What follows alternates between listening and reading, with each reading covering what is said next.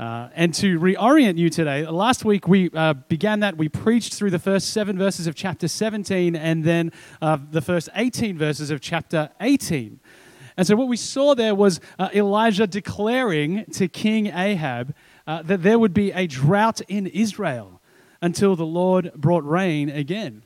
And then we saw that the Lord directed Elijah to the, the brook Kerith, where he was fed by ravens. Zephaniah has given me a, an amen, hearty amen. And then we, we skipped over that story uh, that we're looking at today uh, and fast forwarded to three and a half years later. The drought had been going on for that period of time. And God tells Elijah to go and speak to Ahab. And there we met Obadiah. Uh, who was, uh, Scott pointed this out to me last week, he was a servant of, his name means servant of the Lord. And even though he was a servant in the king's house, he feared the Lord far more than he did King Ahab.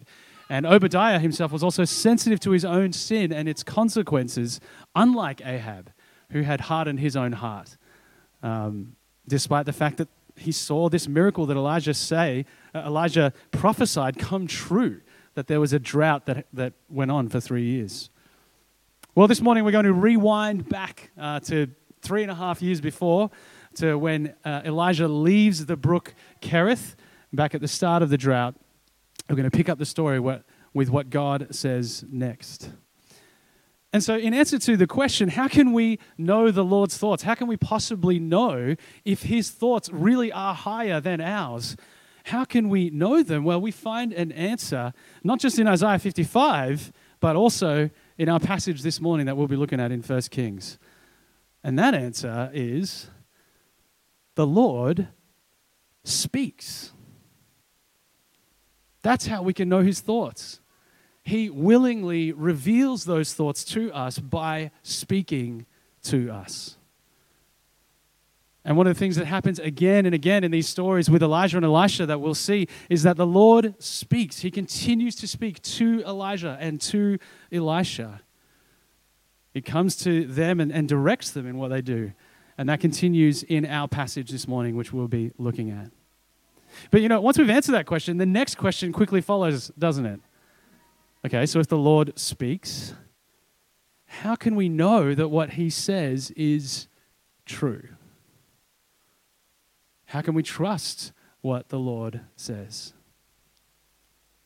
Let me finish uh, this section by reading verses 10 to 11 from Isaiah 55. And after that, I'll pray and then we'll sing Speak, O Lord, as a prayer of humble submission and readiness to hear from God's word this morning. For as the rain and the snow come down from heaven and do not return there, but water the earth, making it bring forth uh, and sprout, giving seed to the sower and bread to the eater, so shall my word be that goes out from my mouth.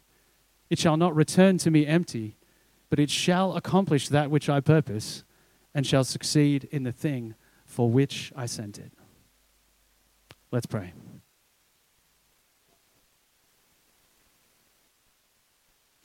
Oh Lord, we praise you. We adore, adore, you. We exalt you as the one who has revealed yourself to us by speaking through your word. We praise you as one who is not silent. We praise you as one whose thoughts are higher than ours, and yet has communicated them to us through your word. Lord, we praise you because uh, you haven't left us without a word. We're not uh, here wondering what you think or wondering uh, what the explanation is of this life and this existence because you have spoken to us. And so, God, we praise you because you have given us your words in Scripture and you beckon us to come to you. God, we praise you that uh, you call us to receive food and drink without price. We praise you because you have not left us alone. And oh Lord, we praise you as the one who will accomplish all that you purpose through your word. We praise you as the one who saves through your word. We praise you as the one in whom we can depend on, in whom we can trust because of your word. We praise you for Jesus, who is the Word made flesh. In His name, we pray these things. Amen. The passage for the sermon today is from 1 Kings 17 8 through to 24. It's on page 170 in the Blue Bibles. So if you want to open them or fire up your other ones. Starting at verse 8. Then the word of the Lord came to him Arise, go to Zarephath, which belongs to Sidon, and dwell there. Behold, I have commanded a widow there to feed you. So he arose and went to Zarephath. And when he came to the gate of the city, behold, a widow was there, gathering sticks. And he called to her, Bring me a little water in a vessel, that I may drink. And as she was going to bring it, he called to her and said, Bring me a morsel of bread in your hand. And she said, As the Lord your God lives, I have nothing baked, only a handful of flour in a jar and, a little oil in a jug. And now I am gathering a couple of sticks, that I might go in and prepare it for myself and my son, that we may eat it and die. And Elijah said to her, Do not fear, go and do as you have said. But first, make me a little cake of it, and bring it to me, and afterward make something for yourself and your son. For thus says the Lord, the God of Israel The jar of flour shall not be spent, and the jug of oil shall not be empty, until the day that the Lord sends rain upon the earth. And she went and did as Elijah said. And she and he and her household ate for many days. The jar of flour was not spent, neither did the jug of oil become empty, according to the word of the Lord that he spoke by Elijah. After this, the son of the woman, the mistress of the house, became ill, and his illness was so severe that there was no breath left in him. And she said to Elijah, What have you against me, O man of God? You have come to me to bring my sin to remembrance, and to cause the death of my son. And he said to her, Give me your son. And he took him from her arms, and carried him up into the upper chamber, where he lodged, and laid him on his own bed. And he cried to the Lord, O Lord my God, have you brought calamity even upon the widow with whom I sojourn, by killing her son? Then he stretched himself upon the child three times, and cried to the Lord, O Lord my God, let this child's life come into him again. And the Lord listened to the voice of Elijah, and the life of the child came into him again, and he revived. And Elijah took the child, and brought him down from the upper chamber into the house and delivered him to his mother. And Elijah said, See, your son lives. And the woman said to Elijah, Now I know that you are a man of God, and that the word of the Lord is in your mouth is truth. Well, how do you know if someone is telling you the truth? If you're a witness in court uh, and you're about to give your testimony for a case, uh, you need to swear an oath. The one that I think most of us would recognize, thanks to pop culture, is I swear to tell the whole truth and nothing but the truth, so help me God. Right? You familiar with that? Now, I checked with our lawyer, Josh. People don't say that in Australia. Uh, you get asked something and then you've got to say yes or I do or something like that. But the point, though, of the oath is to make the person promise that they will tell the truth. The problem is, unfortunately, the oath doesn't guarantee that the witness is going to actually say the truth.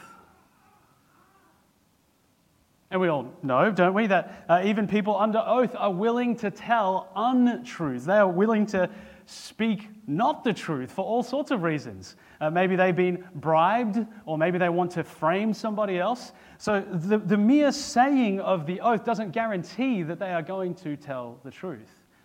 If somebody uh, comes up to me that I know uh, who says, Look, I swear I'm telling the truth, it doesn't mean that I know for sure that I can trust what they're saying.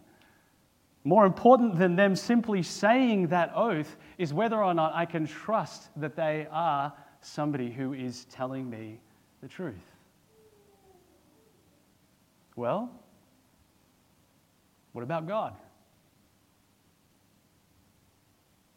How can you know that what He says is truth? Well, that's the nature of our exploration in 1 Kings 17 this morning. And this morning I have four points. But they're not four points that work the way a standard sermon's points work, because you see, these four points are all about God's Word. And as you'll see, they'll, they'll roughly correspond in emphasis to certain sections of our text this morning in 1 Kings 17. But you would be correct in noticing that all elements of God's Word are present at different times and even at the same time. And so, for that reason, I'm going to give them all to you up front. So you can see these dynamic aspects of God's work, as, as, of God's word, as we move through the story. So here they are. Point one, God's sovereign word. Point two, God's powerful word. Point three, God's life giving word. And point four, God's saving word. If you're taking notes, don't worry, I will bring them up again as we arrive to them so you can write them down. And so, with hearts and minds and Bibles open, let's begin our exploration in 1 Kings 17 with point number one God's sovereign word. Sovereign word. You know, words can be an extension of a ruler's sovereignty. You know, presidents and kings can speak words that launch war campaigns, that bring their subjects into submission, and that can make neighboring countries surrender.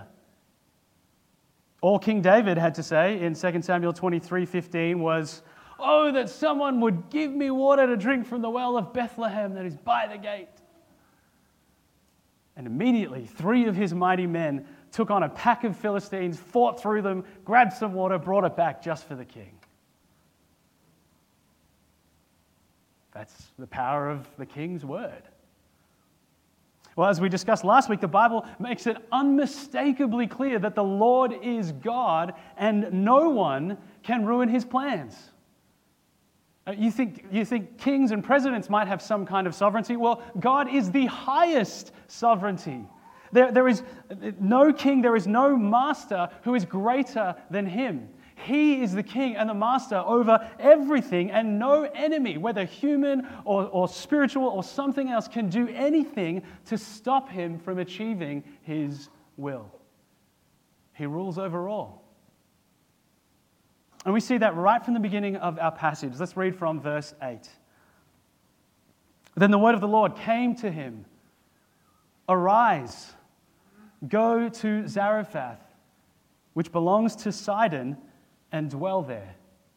Behold, I have commanded a widow there to feed you. Once again, we see a detail in these instructions that shows that nobody can knock God off his throne.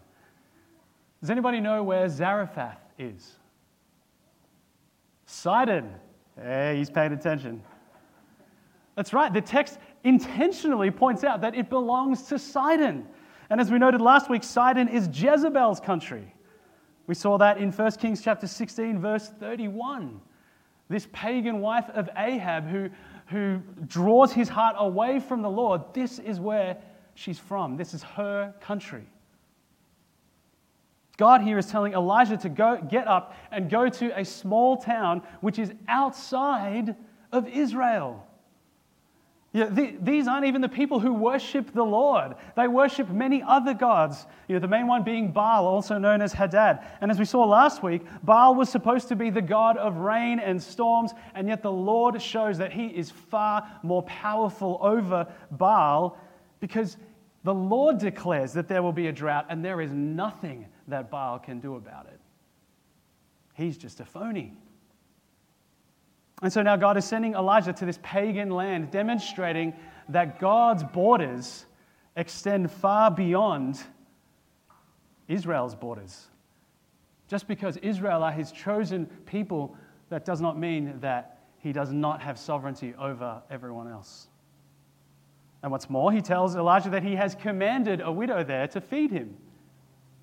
But it, it seems pretty clear from later on in the passage, as we read earlier, that the widow doesn't seem to realize that the Lord has commanded her, does she? That she doesn't see Elijah and think, ah, He's the prophet that the Lord has commanded me to feed. Now let me feed him. No. What we read in the later verses is that the widow uh, interacts with Elijah basically the same way any of us would. Sorry, whoever you are, I've only got a little bit left. My son and I will eat this and then die. And yet, here in verse 9, God says that He has commanded the widow. God is sovereign. And this is what Christians throughout the ages have called compatibilism. It's a lovely mouthful. Compatibilism is a word that describes what the Bible teaches in relation to God's will and the will of human beings. Because when you read Scripture, you find that it paints the Lord as the God who is sovereign over all things, who does what he pleases, and his will cannot be thwarted by anyone or anything. And yet at the same time, it also paints human beings as people who make real choices that they are going to be accountable for. Hence the term compatibilism, because we are saying that God's sovereignty and human responsibility are compatible. The, the mechanism of that, the metaphysics of that, how that all works, the details, the Bible doesn't give. But over and over again, it asserts it as true. And so, right here in the very first verse of our passage is another example of it. God's word is sovereign. We know that the widow is going to feed Elijah because the Lord has commanded her to, even though at first it seems like maybe she's not going to. Now, that might be new or difficult uh, for, for some of us to grasp. Let me encourage you to continue to look into those things but I point it out because it has a very practical significance to us. After all, how could you trust that what the Lord says is true if what you thought He said didn't end up happening?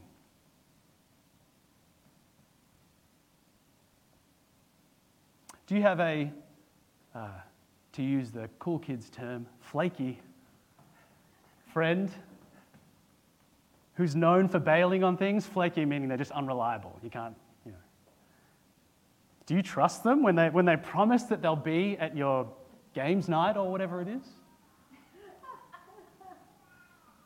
No. You know, when, when, this, when this friend, uh, you know, says they'll come and then they don't come, and then they say again that they'll come and then they don't come, well, the next time you invite them and they say, Yeah, yeah, I'll be there, and then they don't come, well, you, you don't think to yourself, oh, Shock. No. You say, Well, that's what I expected. Such a friend's word doesn't, doesn't really count for anything, does it? Well, God's not a flaky friend. What he says he will do, he will do. You can take his word all the way to the bank. He will do it. And Elijah knows this. He knows it. He, he obeys the Lord and he gets up and he goes to Zarephath. He arrives at the gates of the city, at the boundaries of the city. He's not even in the city yet, and behold, there is a widow there gathering sticks, presumably to make a fire. Widows in the ancient world, they were some of the poorest in society. To have no husband meant having no source of income, and if you have no other family to look after you, then you're in a very, very difficult position. And yet, Elijah, when he sees her, he, he doesn't skip a beat, does he? He doesn't show any sort of doubt. And the Bible doesn't tell us how he knows, but Elijah knows that this is the widow that God is referring to, that he has commanded him, commanded her to feed. And so he asks her to bring him some water for a drink. And the widow goes to do what Elijah says, and we think to ourselves, aha, she is the widow. He asked for water, and away she goes. But then, as she's going, Elijah does a classic, oh, while you're up. He says, oh, well, oh, while you're there, some bread would be good too. Look at her response in verse 12. As the Lord your God lives, I have nothing baked, only a handful of flour in a jar and a little oil in a jug. And now I am gathering a couple of sticks that I may go in and prepare it for myself and my son, that we may eat it and die. Well, we now know that she's not aware that the Lord has commanded her to feed Elijah. But you know, we also learn something else about this widow. The fact that she says here, as the Lord your God lives, shows that she has obviously heard about the Lord, the God of Israel. And this is really quite incredible. She's in a foreign land that worships foreign gods, and here she is swearing an oath by the name of the Lord, the God of Israel. It, it would be like uh, going to Saudi Arabia today, and the first person you meet is a Christian. Uh, you just don't expect that.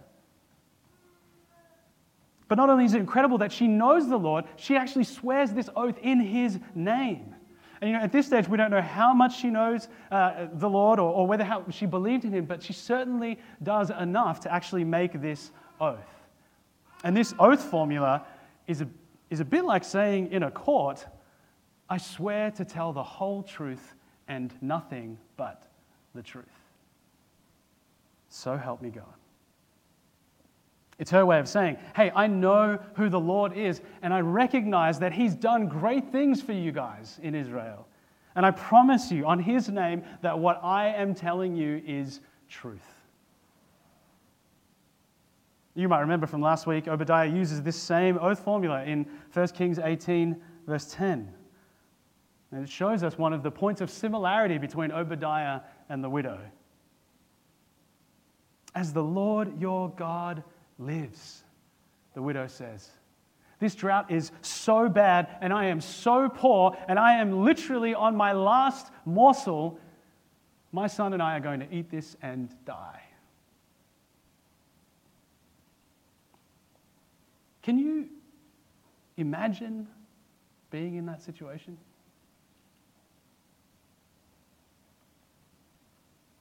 It's hard for us to picture uh, a situation like that as Australians living in a country that has seen so much prosperity, where we, we have a good welfare system, the odds of us ever needing to say something like this are extremely slim. But at different points in our lives, we all face situations that are outside of our control, don't we? We all face circumstances where we are at the mercy of other forces and we can do nothing about it. Like a fourth baby who keeps moving around and changing the position that they're in in their mother's womb. Situations where we can feel completely helpless. Overwhelming work and life demands cyclones, bushfires, a life altering accident,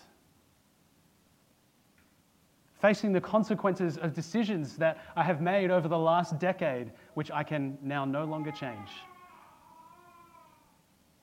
Hopelessness, life threatening illness to ourselves and to our loved ones.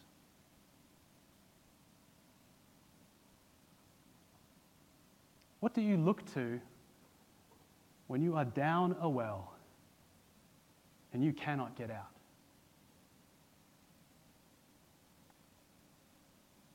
What do you do? Who do you turn to when there is nothing you can do about your circumstances?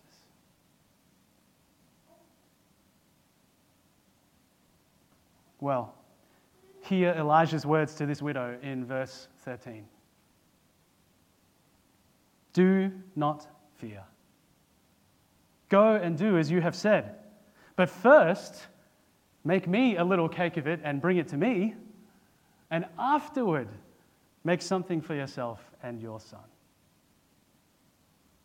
Do not fear.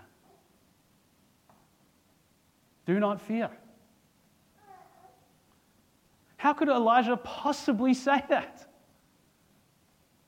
And not only that, but then he goes on to instruct her to take this last morsel of bread that you're about to make and don't eat it, but give it to me.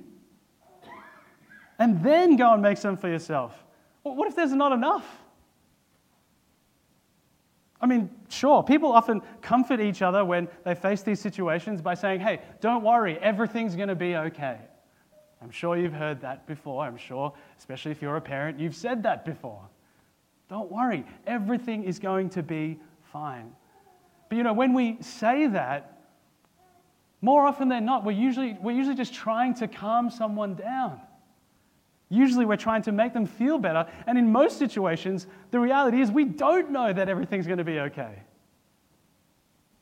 So, for Elijah to be saying this, he is either giving false hope or he has a direct line to the author of the universe, to the master of all of creation, to the one who is sovereign over all things. Do not fear.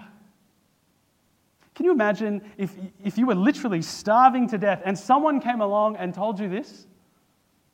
What would, what would your reaction be? Uh, I know what mine would be. Show me the money.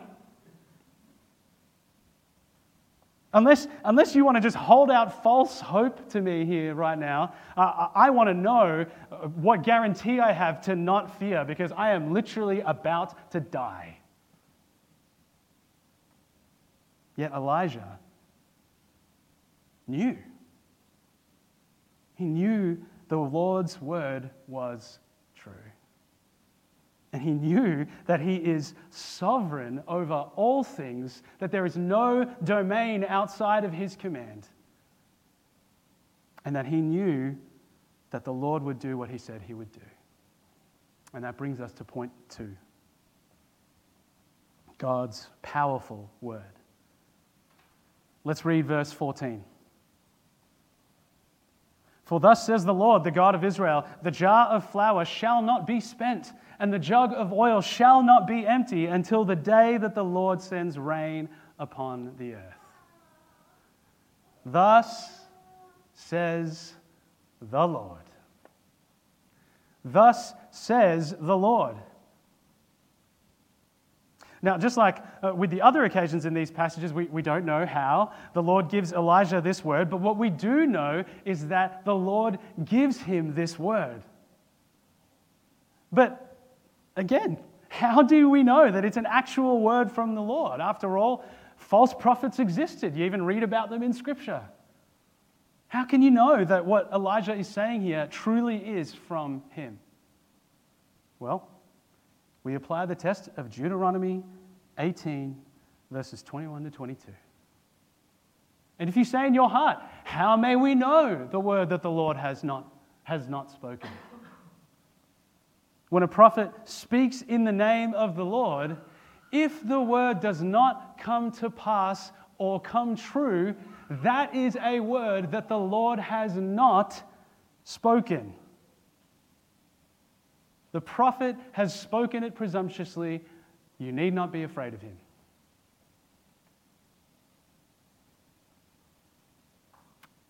Pretty simple test, really. If a prophet says, Thus says the Lord, and then says something and it doesn't happen, clearly it wasn't from the Lord. Elijah spoke to King Ahab, said there will be a drought, Israel will be dry as a bone. That happened. Clearly, he is a true prophet. And so, if Elijah's claim that this is a word from the Lord is true, then what we can expect is something that is going to be incredibly powerful. Something that is going to go against the usual laws of nature. When you've only got a little bit of flour and a little bit of oil left, our experience tells us that I'm going to have one more little bun and then that's it. But Elijah speaks uh, this powerful word and says, no, actually, it is going to last and not only will it feed me, because you're giving it to me first, but also you and your son, and not just for a, a couple of days, but for the whole entire time of this drought. You will not go hungry. We will not go hungry. Elijah was confident in the word of God. He was confident in its power to accomplish its purpose. So let me ask you this morning Are you confident in the Word of God? Now, I'm not suggesting that uh, you're a prophet like Elijah, and so you can go and boldly and confidently go and declare some kind of miracle like this is going to occur. And we'll talk a little bit later on about what God's word actually is. But for now, I simply want you to consider how confident are you in the word of God? Confident that God is powerful to do anything by his word? Even reverse the laws of nature? Transcend them? Could you say to someone at the end of their rope, Do not fear? Do not fear. The Lord is sovereign, and He is good, and He is trustworthy, and all things work together for the good of those who are called according to His purpose. Could you quote Romans 8:28 like that and be able to say it with confidence, even if it meant that the good that the Lord intends for you or for others is not to grant you more years on earth, but to call you home to Him?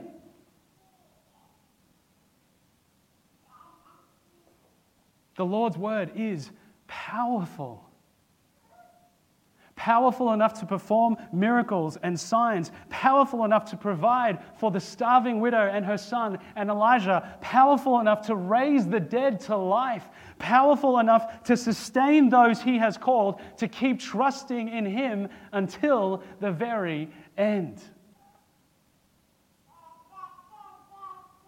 Even when that end comes in the middle of a bushfire in your early 20s as it did for a friend of mine. The Lord's word is powerful. The widow believed the word of the Lord that Elijah spoke to her, and she obeyed. And what happened? Well, verse 16 the jar of flour was not spent, neither did the jug of oil become empty, according to According to what? The word of the Lord that he spoke by Elijah. It was not emptied according to the word of the Lord. The word of the Lord accomplished what it was supposed to.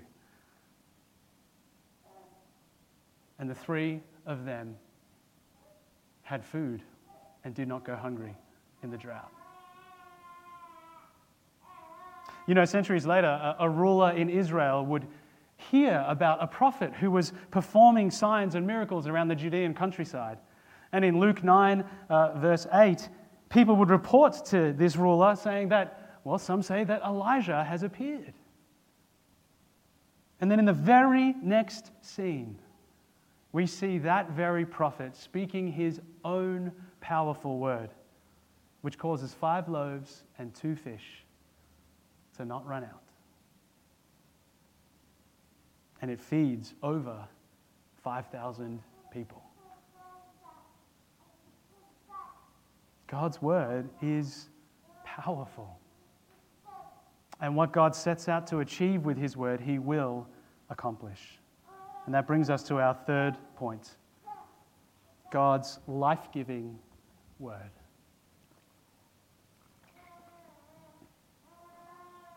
Sometime after this, the widow's son becomes ill, and then he dies. The Bible describes it in a gentle way by saying that there was no breath left in him. But of course, we know he's dead because of the widow's response in verse 18, where she says to Elijah, What have you against me, O man of God? You have come to me to bring my sin to remembrance and to cause the death of my son. As I mentioned earlier, if you were here last week, you might remember we talked about Obadiah and his sensitivity to his own sin. He says something very similar in chapter 18, verse 9, recognizing that sometimes the trouble that we experience is a direct result of our sin. And so Elijah, he takes the boy up in his arms and he carries him up to the room in the upper chamber. He lays him on his own bed. And now we see a side of Elijah that will turn up again later in his life. One that indicates that, yes, even though he hears the word of the Lord, he speaks the word of the Lord as a prophet of God, he is nonetheless still imperfect. Let's read from verse 20. And he cried to the Lord, O Lord my God, have you brought calamity even upon the widow with whom I sojourn by killing her son? It's a cry of desperation. Now, is Elijah unaware of, of what the Lord's about to do here? Or was he just being melodramatic, perhaps? I mean, he's seen lots of incredible signs God perform. Well, it's hard to know. The Bible doesn't say. But one thing's for sure this is the, the first resurrection miracle in the Bible where somebody actually dies and is brought back to life. And guess what? In the Old Testament, it only happens twice more. And we're going to get to those two instances when we look at the life of Elisha. So the fact that this is the first time this has ever happened tells us the uniqueness of what is about to happen here. This is possibly the first time that anyone in history has ever actually died and then been raised back to life. So I reckon that makes it just a little bit more understandable to hear why the prophet perhaps felt this tragedy quite keenly. And yet, even though Elijah might not understand why God's done this, did you notice the posture of his prayer? Did you notice how he prays? O Lord, my God, have you brought calamity even upon the widow by killing her son? Do you see? Elijah knows that the Lord is sovereign. He knows that the Lord alone holds the keys to life and death. He knows that He is the one to whom he must cry out. It has to be the Lord, not Baal, not Hadad, not any other false gods. Well, let's read the next couple of verses from verse 21. Then he stretched himself upon the child three times and cried to the Lord, O Lord my God, let this child's life come into him again. And the Lord listened to the voice of Elijah. And the life of the child came into him again, and he revived. Now, why Elijah does this, I have no idea. Some might have speculated that he was trying to resuscitate him or something, which is just ridiculous. But maybe God told him to. Whatever the reason, what matters is that Elijah's prayer and the Lord's response we see in this text. Now, of course, Elijah had faith as he prayed, but remember the posture that he prays with. Elijah knows that it's the Lord's word which is sovereign, that it's the Lord's word which is powerful, and that it's the Lord's word which gives life. Not Elijah's. Elijah's word doesn't have that kind of power. Elijah's word can't make flour and oil last, can't bring a dead boy back to life. Only God's word does. But here again, we see God choosing to accomplish his will through the prayers of his people. He listens to Elijah's prayer and he brings the child back to life. And Elijah brings him down to his mother, and says what I'm sure had more emotion in the moment than what we see in the text. See, your son lives. I'm pretty confident it was, there was more emotion involved in that interaction. But once again, the Lord's word is confirmed, isn't it? God's word gives life. And you know, I mentioned before that this is one of only three resurrections in the whole Old Testament one by Elijah, two by Elisha. Well, another prophet would come along centuries later. And he would perform three resurrections as well. At least three that we know about. And in one of them, there is yet again a striking similarity. In Luke chapter 7, we read about Jesus going to a town called Nain, which is in Galilee. And as he and his disciples approach the gate of the town, note the, that's interesting, isn't it? The gate of the town, there they find a son and a widow, and the son who has died and is being carried out of the town. Jesus has compassion on her, and then he raises the man to life. But do you know how he does it? He doesn't pray, depending on what you mean by that. He simply says in verse 14 of chapter 7 Young man, I say to you, arise. He didn't have to call on any other external authority. And so when Jesus does this, when he says this, when he is the one who has the very words that can bring the dead to life, well, that ought to make us think who is this guy? And in verse 15, uh, Luke takes care to use the exact same words in the Greek Old Testament from our passage in 1 Kings, where he says, Jesus gave him to his mother. And it's such an obvious parallel that if you've got a Bible with cross, cross references, you'd likely have one to this very verse in our passage today. Do you see what's happening here? Do you see what Luke is trying to tell us? Yes, Elijah was a great prophet who performed great miracles. He even raised a dead son to life. But now, now, he is one that the Old Testament has been anticipating. He is one that the prophet Elijah was simply a shadow of. He is one who does not simply speak for God. Here is one who speaks as God. Jesus' words give life. And that brings us to our final point God's saving word. Let's read the last verse in our passage, verse 24. And the woman said to Elijah, Now I know that you are a man of God and that the word of the Lord in your mouth is truth.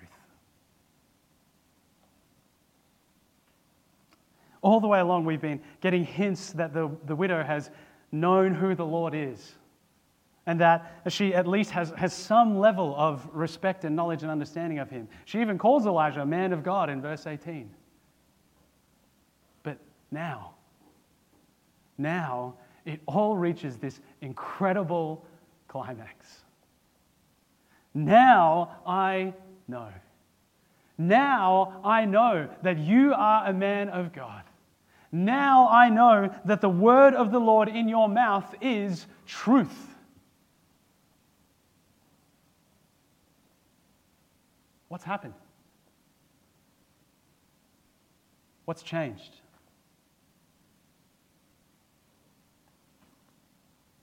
The Lord well, uh, she's seen the signs, hasn't she? The Lord kept them alive. She was on death's door, but he provided food through Elijah. And then he raised her dead son to life. The widow witnessed the Lord's work, she saw the signs, and she believed his word. Now she knows that Elijah is speaking the Lord's true word. And now she knows that the Lord isn't like the gods that her people worship. Those gods who aren't sovereign, those gods who aren't powerful, those gods who cannot bring the dead back to life, those gods who cannot save. Now she knows that the word of the Lord is true and that it's nothing but the truth.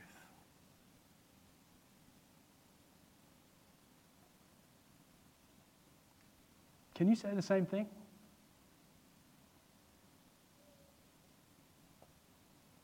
Do you believe that God's word is truth? Because you see, it's one thing to say that, that you believe in God and that you believe that the Bible is His word. It's another thing to rest your life on that belief.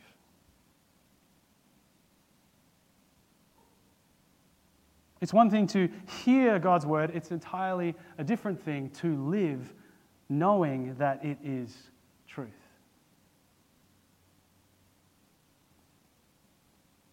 But this raises a difficult question for us, doesn't it? How can I know that something truly is the Word of God?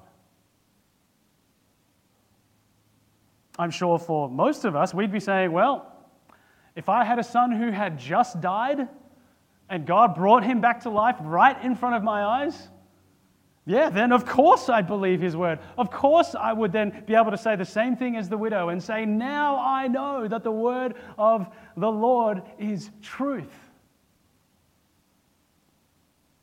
And the problem is, when was the last time that happened? I've never met a single Christian who came to believe because somebody was resurrected before their eyes. And I've met a lot of Christians.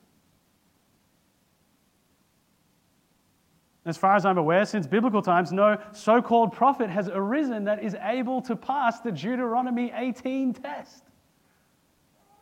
I saw at least three so called prophets on social media, media who prophesied that Donald Trump would win the election in 2020. And I wasn't even looking for those, they just came and found me. I'm sure if I did go looking, I'd be able to find plenty more. And sadly, I know way too many people who've been told things in their lives that were supposedly words from the Lord, and they never came true.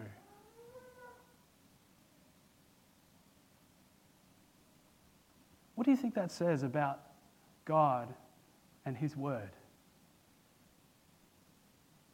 If that's been your experience of it, if that's what you think it is, I mean, if God speaks truth, how can we trust what He says? If God really can raise the dead, why doesn't He still do it today? Well, the answer to that question is He does. He does still raise the dead today. Just perhaps not in the way that you might think. The widow of Zarephath, she stared death in the face twice. And like her, we understand what it's like to fear death, don't we? Death has a, a tangible reality that we can feel. But perhaps she, like many of us, didn't realize how much more severe the consequences of spiritual death are in comparison. Look at Jesus' words in Matthew 10 28. And do not fear those who kill the body, but cannot kill the soul. Rather, fear him who can destroy both soul and body in hell.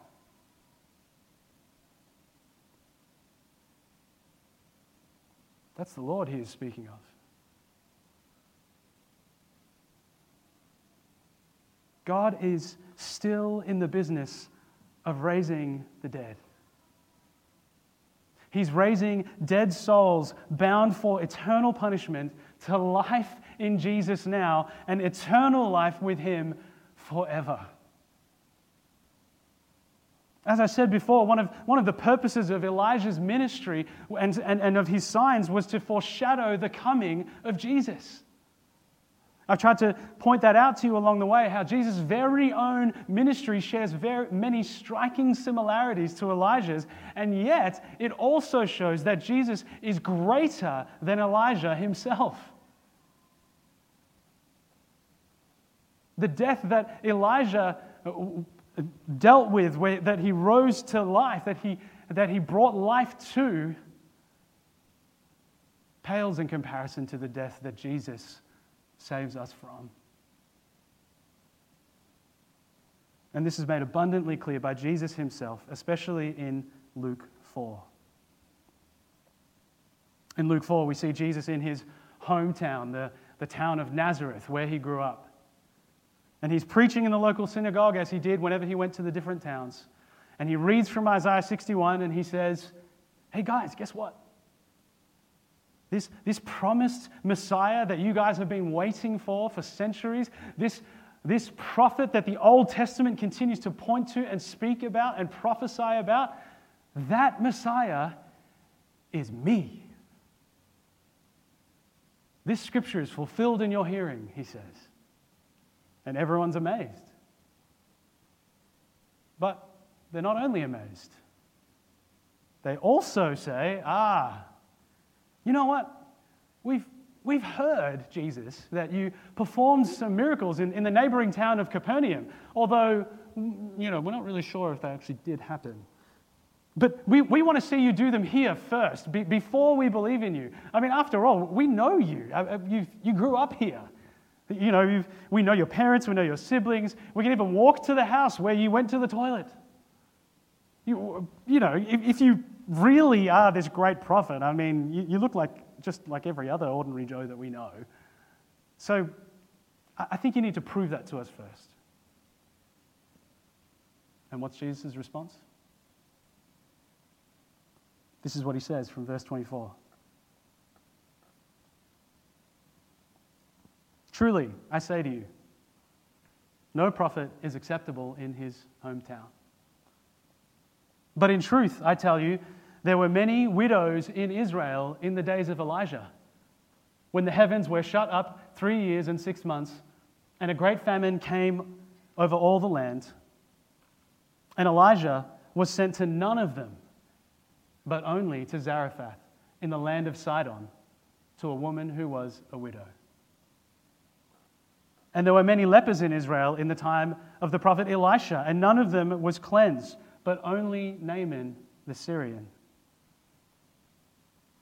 When they heard these things, all in the synagogue were filled with wrath.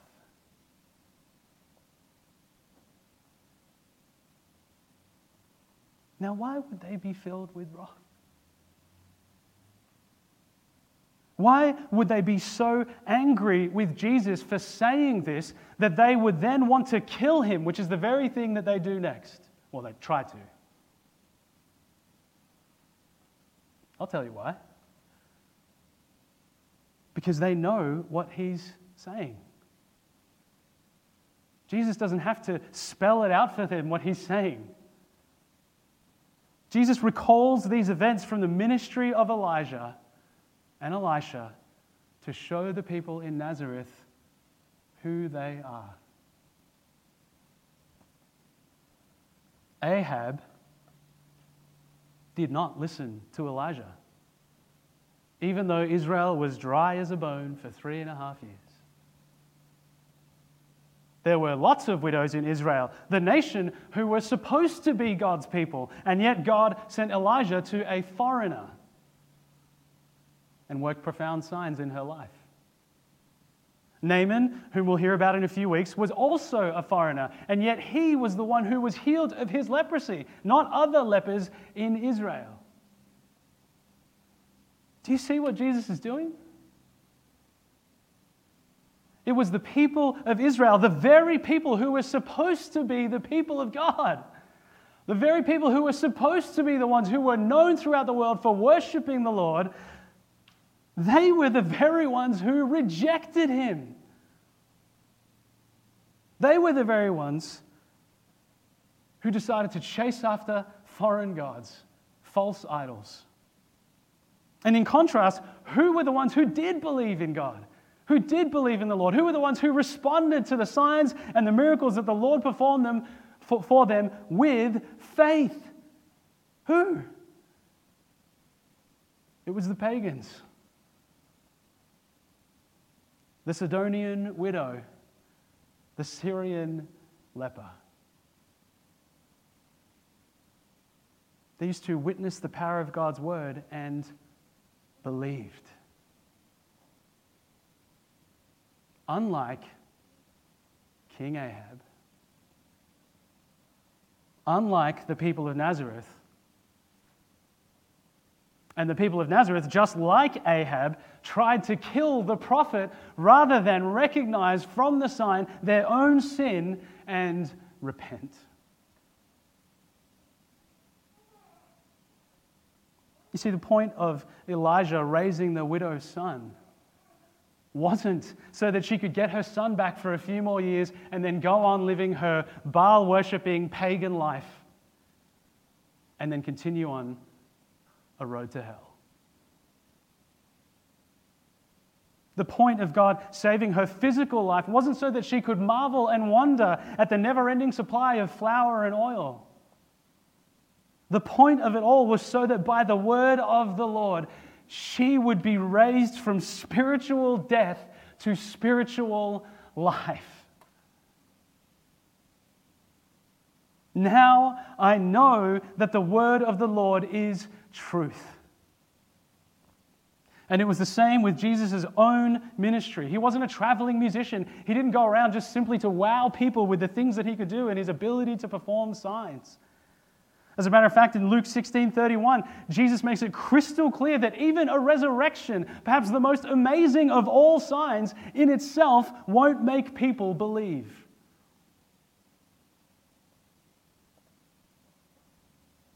So, what do we do then? If we don't have the same ability as Elijah to make it stop raining, or to make food last years, or to call down fire from heaven, or to bring somebody to life, what do we do? What sign can I show that will make people believe?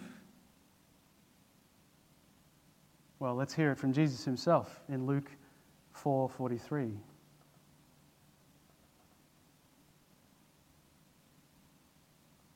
I must preach the good news of the kingdom of God to the other towns as well, for I was sent for this purpose. You see, Jesus didn't come just to perform signs. He didn't come to tell you that God's crazy about you. He didn't come to tell you that He has come so that you could live a hashtag blessed life. The purpose for which He was sent was to preach the good news of the kingdom of God. And what sign accompanied the kingdom of God? the sign that would leave a resurrection shaped dent in the historical record that would change the course of human history forever. The one resurrection to beat all other resurrections. The one resurrection to rule them all. Jesus didn't just raise Jairus' daughter. He didn't just raise the widow's son, and he didn't just raise Lazarus from the dead. He did something that none of the other prophets could do. He raised himself. And this is the essence of the good news. This is the sign that accompanies the gospel of the kingdom of God. And no, you don't need to have been there on the day when Jesus came to life because we have the Bible. John 20, verses 30 to 31 makes this clear. Now, Jesus did many other signs in the presence of the disciples, which are not written in this book. But these are written so that you may believe that Jesus is the Christ, the Son of God, and that by believing you may have life in his name.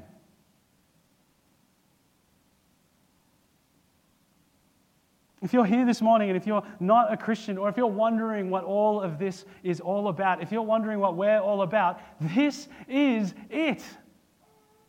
We're all about speaking this word of God, which is all about this good news. And if you're wondering what the good news is, it's the news that Jesus Christ died on the cross so that you might have life real life, true life, spiritual life. And when I say that, I, I, don't mean it the way it might sound, as though Jesus came to just give you a happy or a satisfied or your best life. No, the essence of the good news is that even though every single one of us is born in sin, even though every single one of us is spiritually dead from the moment that we are physically born, God has spoken his sovereign, powerful, life giving, saving word through his good news. And that good news is the power of God for salvation for everyone who believes. And the best news is that you don't have to earn it. As a matter of fact, you cannot earn it. You don't have enough money, you, you can't do enough good deeds in your life to be able to earn it. But when you come to Him, when you recognize that you bring nothing to God in your hands except your own sin, when you come humble and hungry for salvation, then you'll see that He invites you, He beckons you, and He says, You who have no money, come, buy and eat. Come, buy wine and milk without money and without price. This is the good news that you may have life in his name.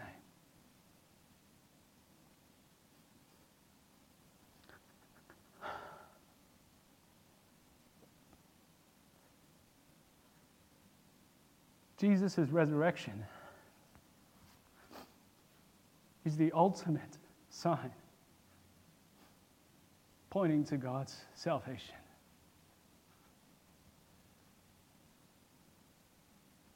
This is the purpose. This is the reason why we can read about the widow's son being raised to life. So that your eyes, so that your heart might be turned to Him and to seek His salvation.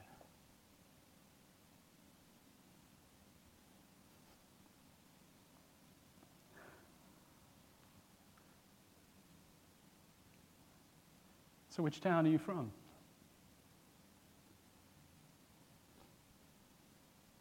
Are you in Nazareth or Capernaum?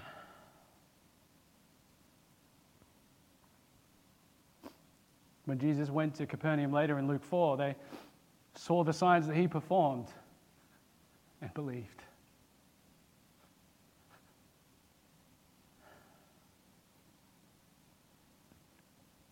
Have you seen the signs in his word and believed?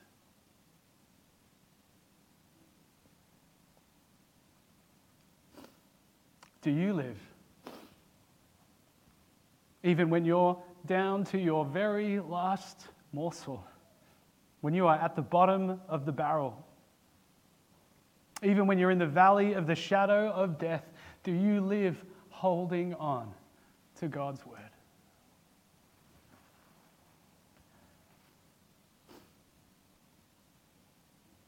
I get it. We all have parts of God's word that we struggle with, right? Or things that perhaps we even refuse to believe. Sometimes that's in matters of understanding, things that we just don't get, or perhaps that we don't like, like compatibilism. Verses about predestination and God hardening Pharaoh's heart, they become things that we just think that cannot possibly be true. And so we find a way to get around them. Other times, it's in far more personal matters. Like in James 1. Count it all joy, my brothers, when you meet trials of various kinds, for you know that the testing of your faith produces steadfastness. When was the last time you responded with joy when you experienced a significant trial? Did you think to yourself, God, I'm so glad that you are producing steadfastness in me through the testing of my faith here?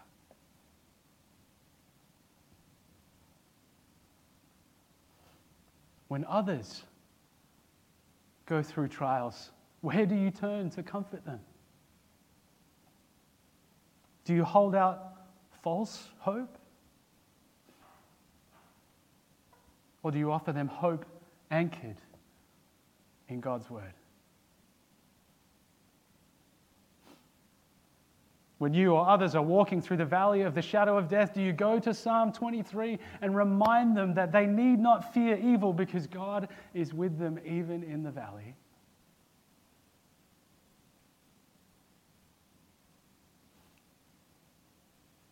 Are you confident in the word of the Lord? Are you confident that it is truth? Now, brothers and sisters, I know this isn't easy. And that's why we must keep saturating ourselves in Scripture and holding fast to the truth of God's Word and pleading with Him to transform our hearts and our minds by His Spirit. And we must do that because we have no other anchor that will keep us going through life. It's only when we look to the gospel, it's only when we trust in the good news of Jesus, when we see Jesus dying on the cross for our sin and conquering death so that we also might be raised to life. It's only when we look to those things that we can possibly have hope. Lord, grant us grace to hear and believe and to trust your word and to live dependent on your truth. Because it's only by believing your word that we are saved.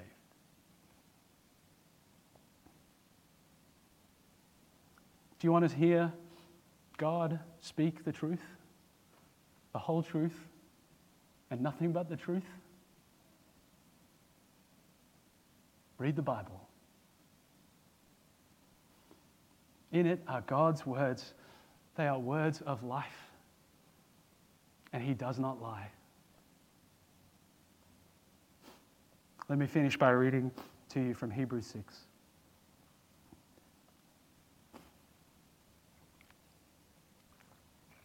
For when God made a promise to Abraham, since he had no one greater by whom to swear, he swore by himself, saying, Surely I will bless you and multiply you.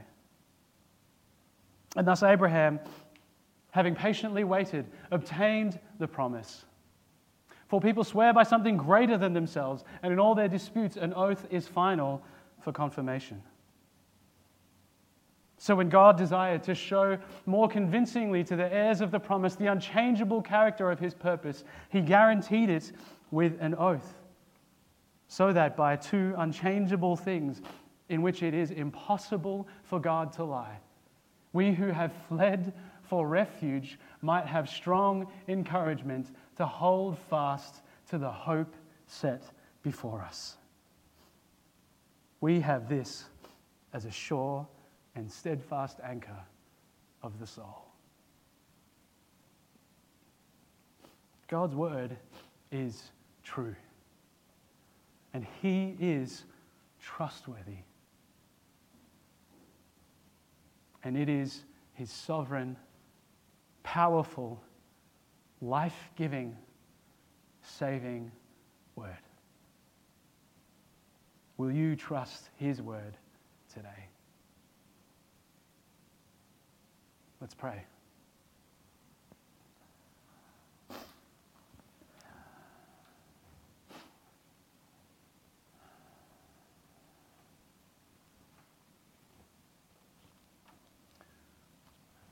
Our Lord, there is no God but you.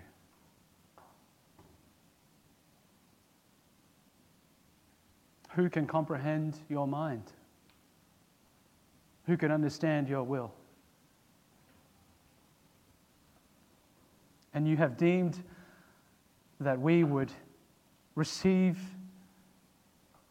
your thoughts, your will in your word.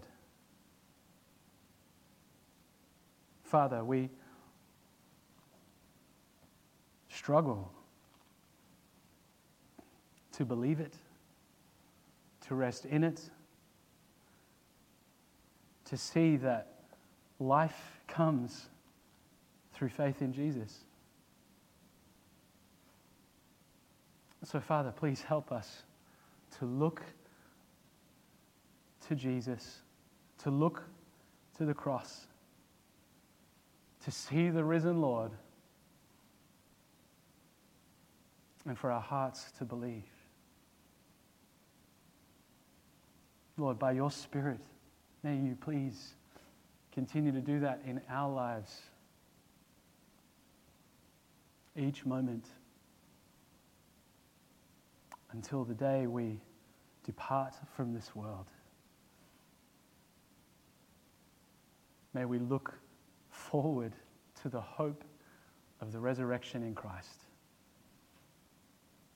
In his name we pray. Amen.